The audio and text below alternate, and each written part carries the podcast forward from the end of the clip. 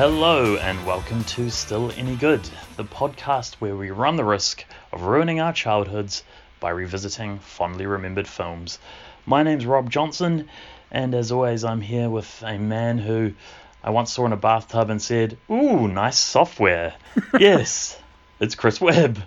Hello. Hello, how are you? How's it going? Uh, I'm good, how are you?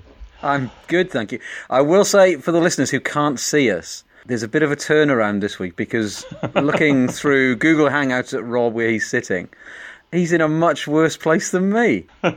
Just for a change. Please explain. Because of course, you know, the running joke of SAGPod is that I record the podcast from the comfort of my luxurious spare room and, and Chris records it from his dank dungeon like cat piss smelling garage. And um I've been doing a bit of renovating, so I'm actually in a in what looks to be like a, a, a very blown out sort of war torn shack. Yeah, well, it looks like my garage. When I first saw you on the screen, I thought it was a modern version of When a Stranger Calls. Turning around, I thought you were sitting behind me. It, uh, no, it's, it was just it's a single white female thing. I've I've I've come to identify with you and idolize you so much. I've torn the walls off my off my room. I'll be killing someone with a stiletto heel soon. Don't come near my mm. dog, please. It's nice to, to be the one that's recording from a shithole for a change. See how the other half lives. So, what have you been up to? Well, just yeah, work and, and renovating. Really, just like living the Kiwi dream. And you? Well, it's been an unusual week for me. Of course, I always talk about my children. Obviously, I- you haven't seen my children for a while, but you remember that um, the, the small little child of mine, the little baby. Of course, Thea. Of course. She starts school next week. Oh God. Yeah. So I can't believe this week it was her farewell at kindy. It was her last day at kindergarten, and they have a special ceremony, a farewell ceremony for all the kids when they leave. And it's a bit bizarre. It's a bit Freemason. She gets she, she gets to sit on a throne with a sort of a funny hat on, Yeah. and the the head teacher of the kindy does almost like a little comedy roast. And then yeah, it's, it's bizarre. It's really unusual. And then the kids get to choose two songs that they can all get up and dance to. The, the kids always choose the same thing. They always choose like something by the Wiggles or some nursery rhymes or something. yeah. And my yeah. daughter, being a product of my loins, um, Yeah. wanted them to do "Shout" by Lulu and uh, "Jimmy Jimmy" by the Undertones. Oh, you must have been so proud. I was very proud. I was disappointed they said no. It has to be something that the children know, and it's got to be a song that they always have in kindy. So they had to, she had to do like "Crazy Frog" or something in the end. So it was all very Oh. prescribed. I was very disappointed. What bloody conformist attitudes that is. Stifle the creativity and individualism. Yeah, she should have Lulu if she wants it. Oh well, look, look, it's an insufferable, pretentiously tasteful music fan that you've um, you've raised the. She told me the other day she really likes Paul from the Beans. And it took me ages to work out what she was talking about until she started singing When I'm 64. It's incredible. oh god, they always go for Paul, don't they? Yeah, I don't blame her. The the Beans. That, that would have been a much that would have been a much better name than the Beatles. So this evening, Chris, um, Yes. it was your selection. So um, please do tell. I've chosen a film from 1986, I think it was. And it's one of those sort of high concept films that probably wouldn't get made these days. Although I know that there is a remake on the cards. It's kind of unusual in that I saw the sequel first. The sequel came out a couple of Yeah. years later, and I saw that first. I'm the same. I'm the same. Sort of enjoyed it and kind of went, oh, I'll go and watch the original. And I probably saw it in about 1988, something like that, which would have made me about 16 years old. And I thought it was great fun. Really enjoyed it. Watched it a few times since. And it is Short Circuit. It's the ultimate soldier. It doesn't get happy, it doesn't get sad, it doesn't laugh at your jokes. It is quite simply the most sophisticated robot on Earth. At Nova Robotics, the future is in good hands You're doing real good. Just keep working on those last two bars. thanks to Dr. Newton Crosby. Originally, I designed it as a marital aid. But artificial intelligence has gotten too smart. No. It's malfunctioning. It might not do anything. But it could decide to blow away anything that moves, couldn't it? Because $11 million worth of robot just hit the road. Wow! Number five is alive. Welcome to my planet. You just have to find number five, get some answers. Why don't you come on in my house? And it's got a lot of living to do. Whatever it takes to put that stupid contraption out of commission, that's what you do. Need input. Haven't had enough of this stuff. More input. More input. And they can seem quite lifelike, but they are still machines. Number five is alive. Excellent, excellent. You you a fan of this one? Yeah, well, I um, I was the same as you. I saw Short Circuit 2 first when I was a kid. We just got a VHS. My older brother, I think, hired Short Circuit 2 when it came out on on new release, and it was I had this weird thing when I was a kid. Even though I knew that things were like number two, the sequels were called number two. I never, I still just didn't conceive of the first movie. So for years, I just. So for years, I just kind of watched Short Circuit 2 without even really thinking about that there was a Short Circuit 1. And Because then the sequel is one of those Yeah. very strange one that it carries on without two of the main characters in it. sort of late era Smokey and the Bandit, late era Pink Panther. the the two leads, I guess, I, I like to say it went on to bigger and better things, but they kind of didn't really. Because I was having a look just just before we started recording. I had a quick IMDb because both of the leads. It's strange they just kind of disappeared from mainstream film They did. around about the same time, and I'm not entirely sure why. Because they were both sort of flavour of the month for a little while. Talking about Steve Guttenberg and Ally Sheedy. Um, and of course, yeah, Steve Guttenberg was, was quite big for a while there. I mean, Police Academy, Three Men and a Baby, this, um, Cocoon. Yeah. Yeah, then he ended up doing uh, just kind of these really terrible Police Academy sequels. Not all of them, though, did, did he? Did he just did some of them? I think the Police Academy. He went up to part four, I think, and then he Yeah, he disappeared. did Cocoon: The Return, which was a lesser sequel. Did Three Men and a Little Lady, which was a, a lesser sequel. Did High Spirits, which was Ooh, something that we've often talked about doing on this um podcast. I I still think we should. Um, and then just yeah, kind of faded into oblivion because I guess Hmm. there was nothing really distinctive about Guttenberg, was there? He was kind of a charming, affable, kind of good looking. he was a not- lovable, not goofy guy that Lovable, they kind of guy. had in the 80s. But yeah, but you know, he didn't really have, I guess, the the chops to translate into kind of a dramatic leading man No. kind of thing. no. He has tried. If you've seen the Hallmark Channel remake of the Poseidon Adventure, Oh God, no, I he's haven't. in that. That's that's worth a watch. the, the Guttenberg adventure. um, But strangely, he Yeah. is sort of on rotation in our house because my children like watching Casper: A Spirited Beginning, which Oh. he's in, with sort of slicked back hair and a goatee beard. is that the prequel movie? It's the prequel to is it? Casper. Yeah. Obviously, Okay. cost about ten percent of the original budget. Is Casper alive in that one? Well, it doesn't actually show. It's not a prequel so much. You don't see Casper dying. I was going to say that could be quite dark. Yeah, he just gets murdered. Yeah, you, you do, but you do see him the second after he's died because as soon as he's died, his spirit is on this train to like the underworld, Ah, yeah, okay. which is all very dark. He never sort of goes, "Oh shit, I'm dead" or anything like that because he is a child. yeah. Um, but the, the effects in it look like they were done on a Commodore 64. They're terrible. oh God. Really bad, low budget stuff. And it's got what would have been in the 80s a stellar cast. It's got Steve Guttenberg in it, it's got Rodney Dangerfield, and Mm-hmm. Oh, hey. Spinal Tap's Michael McKean is in it I too. like Michael McKean. I've Yeah. always liked Michael McKean. who coincidentally is in Oh. Short Circuit too. But um, it's an awful yeah, film. yeah. It's a really terrible film. But my kids, my kids absolutely love it. Not so much a spirited beginning as a shitty beginning, really. Yes. they should have called it that. yeah. A shitty because it would have been because he's just died. It's a terrible beginning. Not nice at all. And then Ally Sheedy, you know, she was a bit of a Brat Packer. She kind of peaked around this time as well. Really didn't really go on to, to much. And of, of course, she was in um this this being directed by John Badham of of Saturday Night Fever, Blue Thunder, War Games kind of Hmm. fame. She'd come off War Games, hadn't she? Um, a few Yes, that's earlier. right. Yeah. Yeah. Yeah, because I, I um, did I did go through her back catalogue, and this was probably other than cameos in things like one of the X Men films and stuff like that. This is Yeah. probably about the last thing that I'd heard of. She, she hasn't stopped working, and neither has Steve Guttenberg, but all of it is real kind of also ran stuff. Yeah, she she hasn't stopped working. He hasn't stopped working. We just wish they had. It's basically um,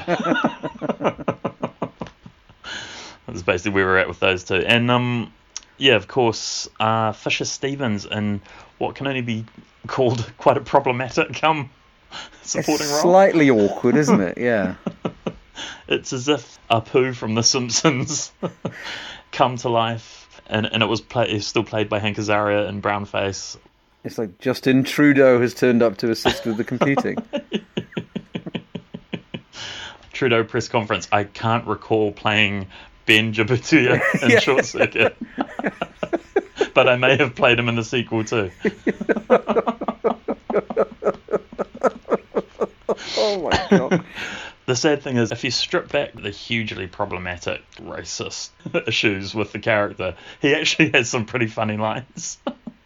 It's difficult to get past, though, isn't it? It's very difficult to get past, but it's the, it's the Apu problem, isn't it? it? Apu has arguably some really good lines, but they are being Yeah. being said in a cod Indian accent by a, a, a white American man. What am I- Because when I saw this as a boy, I didn't know it was a white American. Neither did I. It was an Indian man. So there's the argument that he might have been doing it quite authentically. Some of the notes I've he certainly thinks so.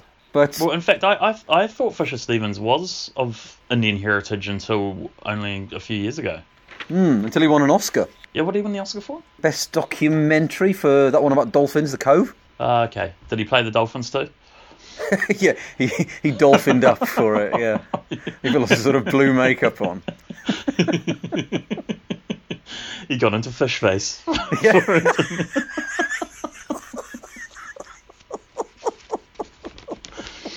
Because out of the But entire even kind of- cast, if you said one of these is going to win an Oscar, I would have said um it was the robot actually out of all of them that Yeah. would have won the or the dog. But um, they kind of almost make a mockery of it in the movie, don't they? When Steve Gut- Guttenberg's character asks um, Fisher Stevens, "Where are you from anyway?" and he says, "Um, Bakersfield." and That's then he went, no, yeah. your, no, your your um parents or your ancestors or something. And then he goes, "Oh, um, It's Pittsburgh or something like that. Pittsburgh." yeah, yeah. It's kind of like it's almost like it's almost a terrible acknowledgement that we're not even saying this guy's Indian. We're just doing. We're just doing a goodness gracious me. Um, Absolutely. It's Peter Sellers at the party and Yeah. that sort of thing, yeah. Yeah, it, it's it's really bad. And of course, as as mentioned, the director John Badham, a little bit on theme with him. He likes his kind of technology stuff, doesn't he? He likes, you know, Blue Thunder, War Games, of course, which also dealt with AI. Um, and he likes his kind of action action comedy to some extent. Yeah, that Michael J. Fox one, which is good fun. Is it The Hard Way? He did that. The Hard Way, I enjoyed The Hard Way. Bird on a Wire, like I said, with um. Oh, he uh, did that! Yeah, Mel Gibson and, and Goldie Hawn. Wow. And he did Nick of Time, that quite bad Johnny Depp. Oh, that real time one. The real time one, yeah. Quite an interesting back catalogue, quite successful in that sort of late 70s, early 80s um, period. And this film, really, which um, there were quite a few films at this time that dealt with robots and computers becoming sentient and artificial intelligence. You know, under like the Reagan administration, wasn't it? So it's when they were talking about the Star Wars project and that kind of thing. It's what technology could do. And just in the in the kind of couple of years around this film, you had Electric Dreams, you had War Games by Badham, you had Terminator, Daryl. I don't know if you ever remember that one about the young D.A.R.Y.L. yeah, D.A.R.Y.L. dot as its you know its technical name, and um, RoboCop of course, and uh, this was in the zeitgeist this kind of film, and yeah, of course the uh, opening credits start with a whole bunch of servos and gears and circuitry and things getting assembled and wires and mechanics and then you get a glimpse of a, a robot head and it's WALL-E. That's right. It's it's it's WALL-E or it's that scanner from Domino's Pizzas. that's where number five is now. Now that the work's dried up, he's Yeah. just going, "Yep, that's a pizza." Yeah, that's it's actually his grandson, number seven. Um, we we kind of see that we're at a Nova Robotics sort of a demonstration, aren't we? Like Yes. a, a, a live demonstration for the military of these these robots. And you can tell they're bad robots bent on destruction because they've got evil red eyes. They've funny little robot eyebrows. Very much like the Terminator, albeit in a different shape. Yeah, it did yeah, make me, yeah. It, yeah, it did make me think that if Skynet was involved in this, and these were the Terminators that took over the world in this funny little blobby shape of theirs, it would have been a completely Mm. different film. It would have been. They've had to cast Danny DeVito as the Terminator. Well, Well, I mean, number five is a hell of a lot more animated and lifelike than Arnold Schwarzenegger is. So. we see the the scientist who's jumps on the mic talking to the, the military types who are looking at the, the demonstration because of course these these robots are sort of hidden in this bunker and these tanks are, are, are approaching and they zap them hmm. with their shoulder mounted lasers. He says that these things are called the Strategic Artificially Intelligent Nuclear Transports, or SAINTs. Saints. And they are the future, basically, of military combat. They can be parachuted into behind enemy lines and. Um, they're, they're the the, late, the latest cutting edge weapon in the um, Cold War, basically. But, but as usual, if the enemies just hide upstairs, then they're going to be okay because everything's on rollers. yeah. Same old problem the Daleks had. I, I have to say, um, before we go on, this film, or, or Johnny Five, as he does come to be known, does have something of a personal resonance for me because, as you know, um, in Napier, there is a, uh, a place called Ocean Spa, which is sort of like your public hot pools and lovely place. And um, I used to have flat across the road from from there, and my brother, my older brother, and I, my, and our friend Ed, we used to go across the road to Ocean Spa quite a bit just because it was convenient. And we used to call um, the the movement that you end up doing when you're in the, that kind of main hot pool. Yeah. We used to call it Johnny Fiving because you sort of end up crouching. You sort of hold your you hold your arms in a kind of bent a bent kind of fashion, and as you sort of crawl walk, kind of with your arms bent, just so you don't have to stand up and get cold. You know, when you're kind of moving Yeah. around the pool. I And know we call it exactly what you mean. it's my daughter's birthday on Friday, and she wants to go to Ocean Spa, so I'm going to be thinking of Oh, Johnny lovely. Five the whole time I'm in there. Yeah, you'll you'll be Johnny Fiving all around that pool. That's you don't get cold. amazing. That's really brilliant. They're called Nova Robotics, isn't it? Nova Robotics. Yeah. The head of Nova Robotics. Now he's the stuttering attorney in My Cousin Vinny, isn't he? That's the only. Th- I, he's probably in loads of stuff. Yeah. But that's the only thing I remember him from. Yeah, he's um. I, I did look him up. Apparently, he's sort of a playwright, and he has one of those faces as we always talk about in these movies. Um, and he's very well cast in this as kind of a bookish but corporate, corporatized wanker. And uh, you know, he's, he's really good in this. Of course, robot number five is is um left on a generator. He's being charged. And then lo and behold, he's struck by lightning. There's a big power surge. The two robot technician guys that are there, one of them says, "Ha, we're in deep shit now, man." Why? All they did was charge him. I mean, they, didn't couldn't help anything. the lightning. they couldn't No. help the lightning striking him, could they? They weren't like flying kites near a electric substation or anything like that. I'd, I'd be thrilled personally that I just narrowly avoided getting struck by lightning. Instead, Well, they're like yeah. complaining. and then they see that he's sort of fine, or so they think, and, and Hmm. kind of se- send him on his way. But he's not fine, is he? No, he's he's acting strange. He's acting very curious for a robot. He's sort of perving at a coffee machine that goes past. He's a ooh, a coffee machine. Yeah. And then he spots a butterfly, doesn't he? And he's sort of He does. So he- he follows a butterfly and he, Yeah. he escapes from the compound because he's on the back of a truck and they think he's a giant bin. yeah. And it's about now that we um we see G.W. Bailey um of Police Academy fame, Lieutenant Yeah, Harris, Captain yeah. Harris, yeah. And um, he's basically just playing Harris again, almost just like a slightly less buffoonish Harris, but Yeah. just as much of an asshole. And with a slightly funnier name. Yeah, and Skroeder. Scrota, yeah. because of course the, the, everyone's noticed that number five has gone missing. He's sending these these distressing messages, which are saying malfunction. Doctor Howard is, is very concerned. You know, don't tell me his laser is still armed. And uh, Fisher Stevens' character says bimbo, which I think he I think he means bingo. Yeah. Yes, yes. There's a lot of that. Yeah. There's, there's lots of really, yeah. And then um, Howard says, "What if he goes out and melts a busload of nuns?" Yeah, What's the newspaper headline there? Fish Stevens says nun soup. That's I right. was. I did think that was funny, really actually. but of course, Guttenberg's character only has kind of just popped up. He's Newton Crosby, PhD. He's the guy who's created the Saints. He wants them to have kind of peacetime applications rather than um, military applications. He's kind of publicity shy. He's, I he's didn't kind of- really understand Steve Guttenberg's character because No. apparently he was meant to be this sort of scientist who doesn't really mix with people. is is almost on the spectrum. He's one of those kind of. He'd be like the sort of the office SWAT, if you like. He'd just be sat there and he doesn't really get on with people. He doesn't understand people, and they don't understand him. Yeah, he's like Alan Turing.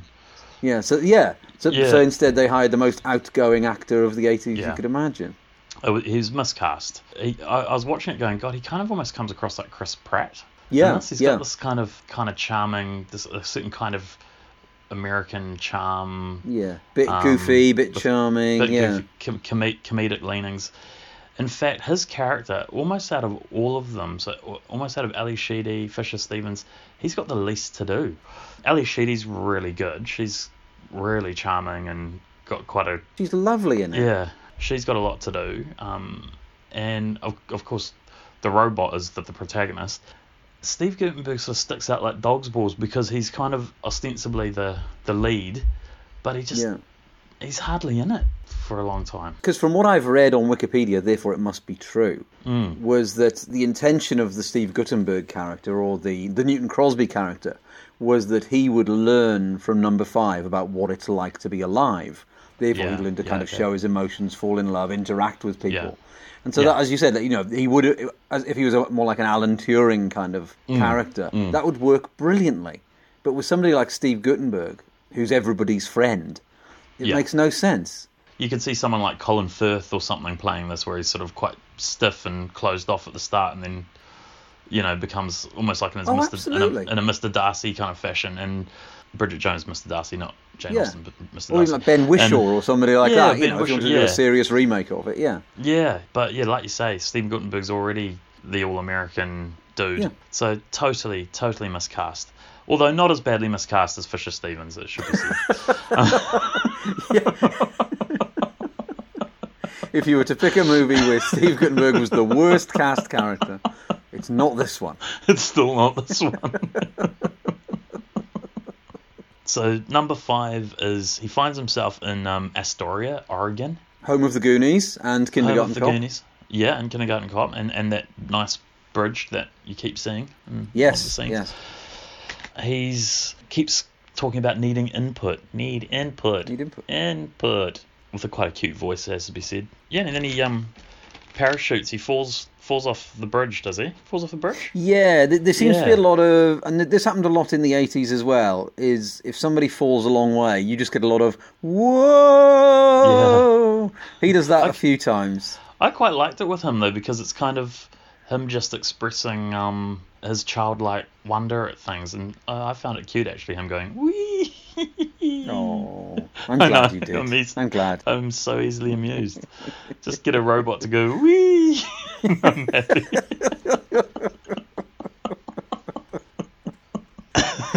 But of course, he he lands on Stephanie's snack shack truck. He does. Um, Stephanie goes home, um, and her boyfriend or ex-boyfriend is there, and he's trying to sell her dog for medical research. Yeah, odd choice for the writers, eh? How do we show um uh, Ally Sheedy's boyfriend is an absolute deadbeat loser bastard? I know he's selling the dog for medical research. The family pet it's going to be experimented on. I was really pissed off because the dog Beasley reminds me of my dog Stanley. If I could hold up my notes, I have just written Beasley equals Stanley with a mathematical equal sign. I've actually written it here. yeah. Yeah, he does look a lot like Stanley, doesn't he? Yeah, and Ally Sheedy's character, again, I was slightly confused as to what she does because she drives this snack shack which sells like nuts and things, but she's also kind of like an animal carer. It's all about establishing characters. She looks after animals. She's got lots of animals in the house. Therefore, she's poor because animals always equals. Yeah. poverty in American films. It also means she's nice. She cares. Yeah, yeah, yeah. And um, she does a really good job in, in this role. I think she's really so natural. too. Yeah, really charming, really f- quite funny. She sees um number five and immediately mistakes him for an alien. Yes, you would. Yeah, it makes sense. Yeah. But, but of course, because she mistakes him for an alien, the first thing she does is say, "Come into my house."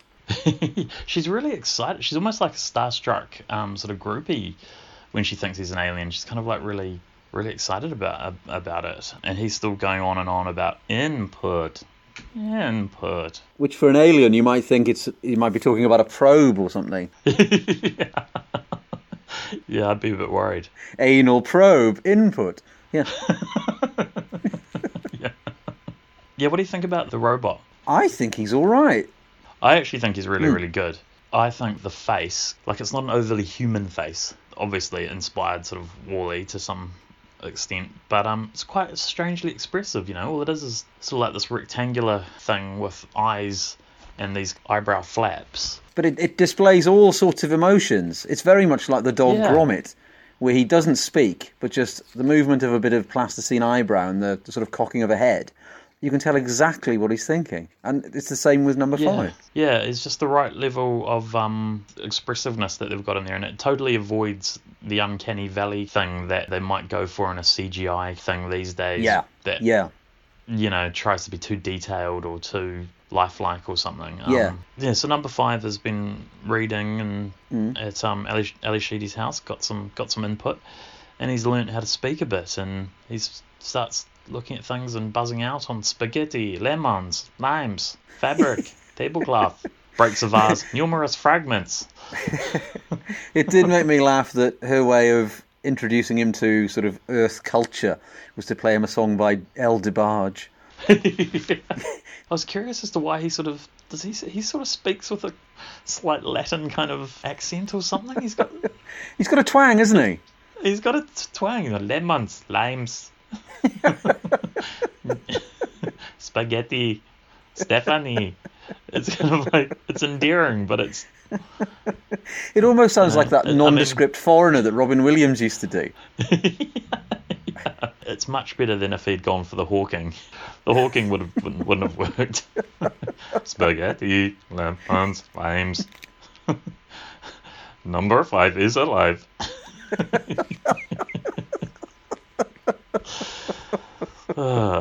So then, because I don't know if it's a comment on modern parenting, but the first thing she does to keep him quiet is just sit him in front of the telly. And of course, he achieves a lot of input from watching the telly. She figures out at this point that he's actually not an alien, but he's a robot. Yeah, because the dog chases him and he goes whoa and falls into a hen house, and she sees his barcode on his Yeah. on his bottom half, and realizes that he's Yeah, a he's a robot from down the road. She feels bloody silly. so he's he's basically going to get picked up and disassembled, isn't he? He he quickly learns that the disassembled means death because he's squashed a grasshopper and it's been disassembled. So he has a bit, he has a panic attack when he realizes that he may be disassembled. So he steals her truck. And I, how the hell is he doing the pedals? Yeah, I don't know. Maybe he's well, he's got quite long arms, so maybe he can just sort of Yeah. reach down and. Mm. But then of course he says the immortal line: "Number five is alive." At this point, Yeah. he realizes that he Yeah. is alive. Now I checked my watch at this point. Forty-five Yeah. minutes to get to this point. Halfway through the film. Ooh, yeah. Yeah. Yeah. Pacing's not its It's- strong point. It's not. It's kind of um. I don't want to say plotless because there is a plot, but it's very meandering, isn't it? It should be a film that has something to say about what it is to be alive, but it just relies more heavily on some pratfalls and a funny Indian man. Well, I think it says things like parachuting makes you go wee, and Have you ever parachuted? Have you ever skydived? no, I haven't. I yeah, haven't. it didn't make me go wee. yeah, I'm worried it would actually make me wee. It made me pretty much shit myself, but yeah. I actually Yeah, just it- kind of went, ah, a bit. But I think you know there's supposed to be these. Oh, life is wondrous, and there, are Mm. you know, there's such wondrous things to be had just in the in the banal, mundane. Yeah. It's a, I- it's a wonderful life. world. Everything Yeah, is beautiful, wonderful- basically. But it kind of um, forsakes that for, like you say, pratfalls, a bit of action, a bit of explosiony stuff, a bit of robot stuff. Yeah, and a highly offensive racial stereotype. But they now they know where he is, so so Guttenberg and Ben turn up, uh, as do Scrota Yeah. and his men, and there's a bit of a shoot 'em up. They shoot Yeah. at number five. They look quite cool. The um, the, the Scrota soldiers. They look. I thought they looked quite scary. It's a distinctive cool, uniform. but- Yeah, I thought they looked quite cool. Um, and it was quite upsetting when they they're shooting him. I thought. Yes. We've already a little bit accepted the sad. fact that he is alive. He's like a baby, like a giant metal baby. So they're shooting him. It's very upsetting for Stephanie. Hmm. And he's saying number five is alive, Stephanie. But they yeah they get him. They deactivate him, shove him in a truck, while he's being driven off by Fisher Stevens and, and some other soldier who's sort of telling him a little anecdote. You're right. He wakes up. He's got his angry red robot eyes on, and he steals the van. Yeah, realizes he's got a tracking device on his shoulder and uh, chucks that out. Yep, smart. Yeah, very smart. And then finds his way back to Stephanie. Turns up while she's having a bath, sort of holding a shrub, um, saying, Disguise, camouflage. And I thought this was really unnecessary that he goes, Cool, your boobs are nice. Yeah, he pretty much does. Yeah. Yeah. Okay. I was like, been- "Ugh." He'd been- Once you sat him in front of the telly, he'd obviously been watching a Carry On film. Because he does just sort of go, "Whoa, you don't get many of those to the pound." She's reluctant to kind of help him out because she doesn't want to go to jail, but he sort of guilt trips her. She decides she will. And meanwhile, Steve Guttenberg sort of resolving to to get involved a bit more. Yeah, yeah, they just sort of fanny about a bit, don't they? They are tits on a bull in this film, though. they are totally not needed. Very interesting. It would have been so much better if it was just number five and Stephanie. Yeah, yeah. If it was just number five and Stephanie versus the, you know, the machine. If she was Elliot to number five's ET, Absolutely. you know, you, you just didn't need Guttenberg, who's miscast anyway. And you didn't Yeah. certainly didn't need Fisher Stevens at all. At all. Holy shit! Did you see who was originally cast in the Ben role? Because apparently the, the Ben role was supposed to be like a, a white guy. Oh, no, Um, it, was was, it? it, wasn't written as an Indian guy. And Bronson Pinchot, whatever his name is, Ah, was originally cast. The master of funny, nondescript. European accents. Very much like number five. But he left to do that TV show about, Perfect Strangers. He would have played Ben as Balki Bartokomous. or Serge. Slightly less offensive. Yeah. yeah. But so the, the, the filmmakers then apparently thought, well, foreigners are funny. How can Hmm. we make this one even funnier? I know. And then number five, a bit of a John Badham in joke. Number five Hmm. watches um, Saturday Night Fever. Yeah, and dances. He sort of does the little Cossack dance thing that John Travolta does. then he grabs Stephanie and sings More Than a Woman to her. Bald headed woman, yep. But then her ex turns up because he's seen the news um, and they're offering a $25,000 reward for the return of number five. So he turns up and says, I'm going to bring him back. I want the money. So number five trashes his car and makes his trousers fall down, basically. yeah. While quoting um, sort of gangster films and things that yeah. Yeah. Scarface, I think he's quoting. Yeah. Then Skroeder and the remaining Saint robots are kind of in pursuit of him again. There's a sort of a, there's like a shootout at a at a bar, isn't there, where they Yeah. Yeah. where where Newton turns up to talk to Stephanie, um, Yeah. but Skroeder and, and the guys have followed because they want to Yeah. take number five. So number five smashes through a wall, does some impressions, and rescues them. there's a there's a nice little line where Skroeder says to Newton, "That little fart of a robot is giving me the red ass." Which The red ass. you ever had the red ass? no, not, I don't care to share that on this on this podcast. But Is that like the overnight flight with uncomfortable seats? it's not the early morning one; it's the late night one. Where's yeah. Craven's red ass? yeah, I enjoyed that. I enjoyed that line. Um, But yeah, you're right. So the other numbers are chasing after number five now to try and um, Yeah. try and get him. But because he's now alive and a bit wacky, yeah, he really learns how to how to turn them off, to, to turn the off button. yeah. Um, there's, one that sort of falls into a, an exploding toilet. I didn't really work that. He pushes him in the toilet, and the toilet explodes. But of course, Yeah. then number five shouts out the immortal line from the film, which is Well, "Your mama was a snowblower." yeah. My favourite line. I love that one. yeah, and he sort of reprograms the other three into the Three Stooges. That's right. So where's number four? I don't know actually. Yeah. So then he gets Newton and he takes him to see Stephanie, and they have a sort of uh, a debate in the mountains about what it means to be alive and are you alive or not. It's like the Turing test. It was almost like it was trying to be a bit biblical or something by having it kind of in the mountains and Yeah. But yeah, he convinces um he convinces Newton that he is in fact alive. Yeah, and the way he convinces him that he's alive was kind of fitting with some other aspects of the film. Is because he laughs at a really anti-Semitic joke. he must be alive. He's a racist. Oh, he's going to get on really well with Ben. Yeah. but but that's enough to to persuade Newton that he's alive. Um, Wouldn't you bloody know it? That's when Skroeder turns up with the army and they demand the robot Yep. back. So number five's hiding in a truck and he appears to leg it and race it away down the desert while they're all shooting at him. But for some reason, he's not kind of going whoa or doing his funny impressions. He's very quiet. Very quiet for him. But we don't really find out why because a helicopter blows him up, blows him to pieces. It's very um unexpected and sad. Yeah. So very much like Dr. David Banner, he wants the world to believe he is dead. And then he can stop running. That's right. So they all think he's dead. Stephanie and Crosby, um, the Nova guy. So Skroeder thinks he's dead. Skroeder's then fired. Yeah, for blowing up an eleven million dollar robot. Yep. And so Stephanie and Crosby drive away, all very sad. And guess who's in the back? Number five, he is alive. Yay! Still. Because he because he, built a copy of himself out of the spare bits in the truck, which is very clever. Yeah.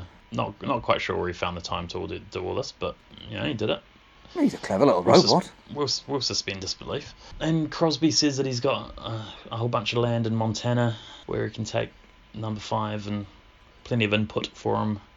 Yep. And um, they can hide really from the authorities. And, And he, he can take Stephanie there with the animals. Plenty of input for her. Oh, well, I bet. Be a lot of.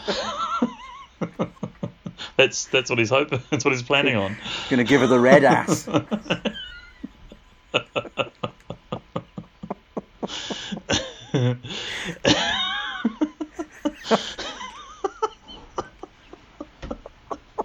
I, listeners, I'm sorry. I really apologise. That was awful. I'm so sorry. And then um, uh, number five says that number five is a stupid name.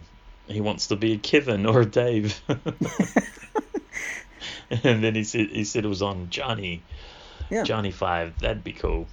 Because of the El DeBarge song that he is Yeah, a- such a yeah. huge fan of. Yeah. Was it Where's Johnny? Or is that what's called? Where's It's either called Where's Johnny or Who's Johnny. Who's Johnny? It's one of the two. Yeah. And, then that's it. They, drive off ride into the sunset. The sunset. Off until the sequel.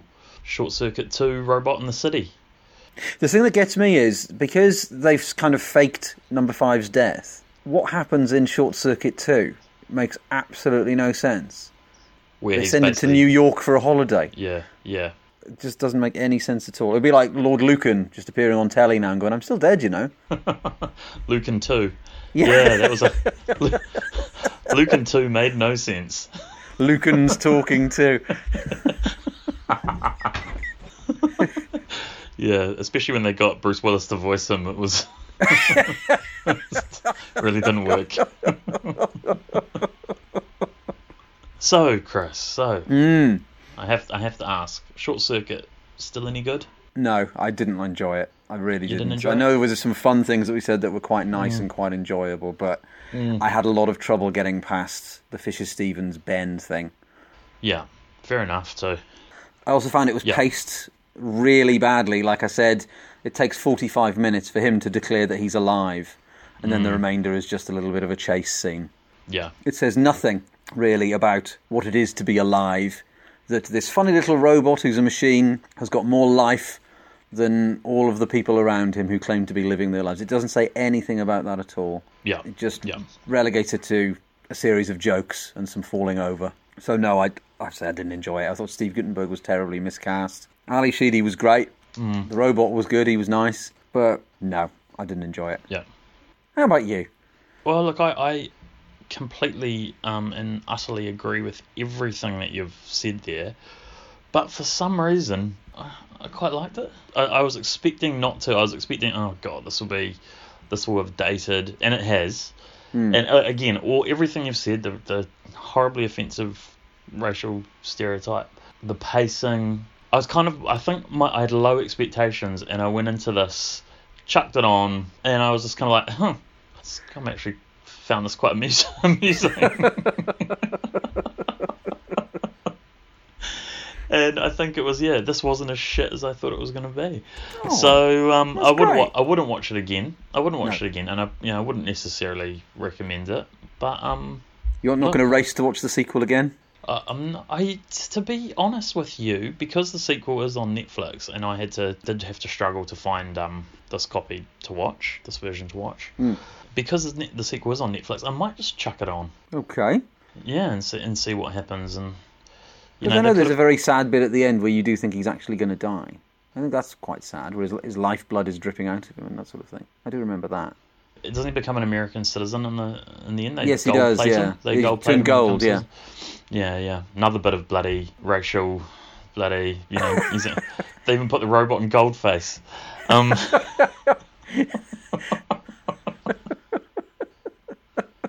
and and li- little known to people, a young Justin Trudeau was in that scene too, as the Asian woman. Um, so you know, these days, of course, you wouldn't need lightning to strike the robot for it to become intelligent. It would just become intelligent. You know, Yeah, it would be like Ex Machina, which is effectively a remake of Short Circuit, yeah. but with more dancing. But yeah, like I said, won't be watching it again. No. so, what have we got coming up? Well, we've got a bit of a treat coming up because, um, as as we like to do, um, we've got a Halloween special on its way, and we've got a special guest, haven't we? We have indeed, yeah. Traditionally, Rob and I would choose a Halloween film each, but because we have a guest coming along, we've allowed them to choose the film. Are we going to reveal what the film is so people can do their own research? Yeah, go on. All right. Um, our guest has chosen Killer Clowns from Outer Space. Yeah, the um the little known prequel to It. Have you seen Killer Clowns from Outer Space? I I haven't. I've seen the cover of the video many many times as a as a child walking through the video store and thinking this looks kind of interesting, but I was never going to part with my five ninety nine to hire out Killer Clowns from. No, Outer no, same here. Yeah, and who's our special guest who's chosen this this um? Well, it's a gentleman called Fran Jolly who is responsible for some very, very good social media sites such as the comedy podcast Devotees, excellent. Yeah, it's um, great. which is uh, you, you kind of go to one. of, of where to Yeah. look for, for some good comedy podcasts. Yeah, no, it'll be good, and uh, and that's a it's a really good choice of a film actually, 'cause it's one of those ones that always been on the in the very far back of the mind, and Yeah. finally being forced to watch it. You're forced to watch it. I love that. All right, We, we Oh. are looking forward to it, honestly. no, I am actually, I am, yeah. Yeah. So that's us, I I guess, folks. A bit of housekeeping, or Yeah, let's do the usual. Let's do the contact stuff. So if you want to get in touch with us, we're on Twitter at Still Any Good Pod. Instagram, still any good pod. We're also on Facebook, Still Any Good. And if you want to email us, Still Any Good at gmail.com. Fantastic. All right, well, Chris, we'll see you next time for our Halloween special. That'll be good. I'll see you then. Cheers, mate. See ya. Thanks a lot. See ya. Bye bye.